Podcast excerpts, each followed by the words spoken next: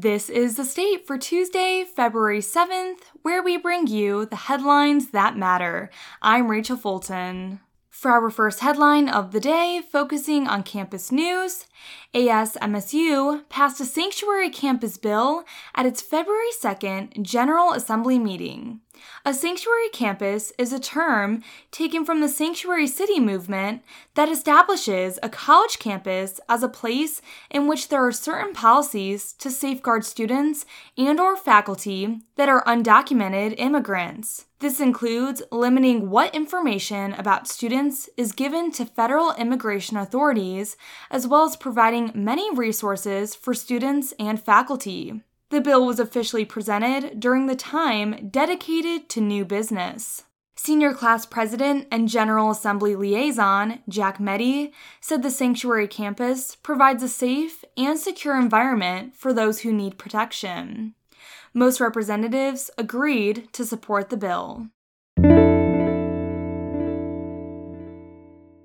For our second headline, focusing on culture, Lansing Roller Derby is back for a regular season after a three year hiatus from normal gameplay. Lansing Roller Derby president and coach Ali Jar broke down the sport for those who may not be familiar. Roller derby bouts comprise two 30 minute halves where each team has five players from each team on the track. One is a jammer, and they are the point scorer. Four blockers work to prevent the jammer from scoring points. Before joining Lansing Roller Derby in 2017, Jennifer Hume, who was on the adult team, never even put on skates. Now, Hume, who goes by her derby name, Highland Kapow, has played blocker for both the A team and the B team.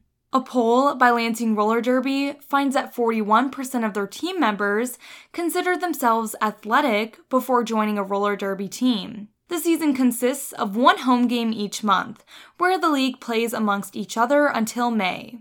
From May to November is the travel season, where the team will travel to other cities and states across the Midwest. At the end of the season, Jar said there is the Mitten Kitten Tournament, where all of the teams come together and play against each other to see who's the best in the state. The season will look different than those past because of how COVID 19 altered practices and gameplay. Jar, though, is ready to play and be with the players and teammates like she was pre pandemic.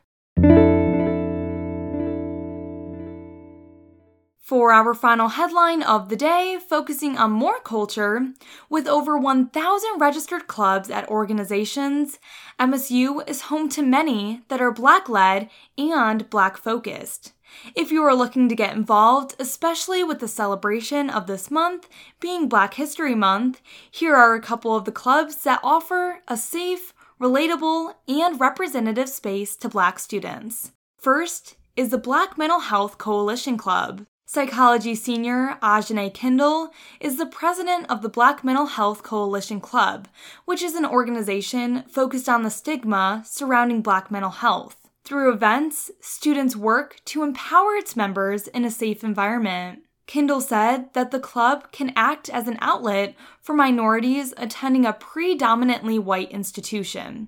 She said minorities come to the club feeling like they do not have a really big space on this campus.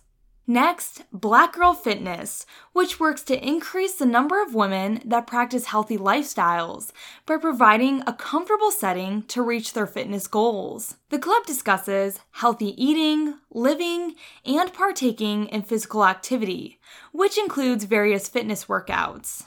And finally, the Black Media and Entertainment Club, or BME, which calls itself the voice of campus.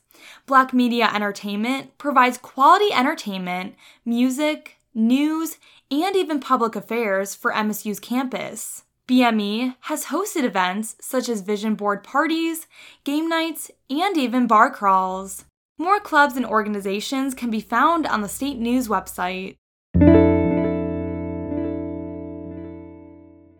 And before we end our episode, today's weather forecast is predicting cloudy with a slight chance of rain showers, with a high of 45 and a low of 30. Thank you for joining us for the state, produced by the State News and Impact 89 FM.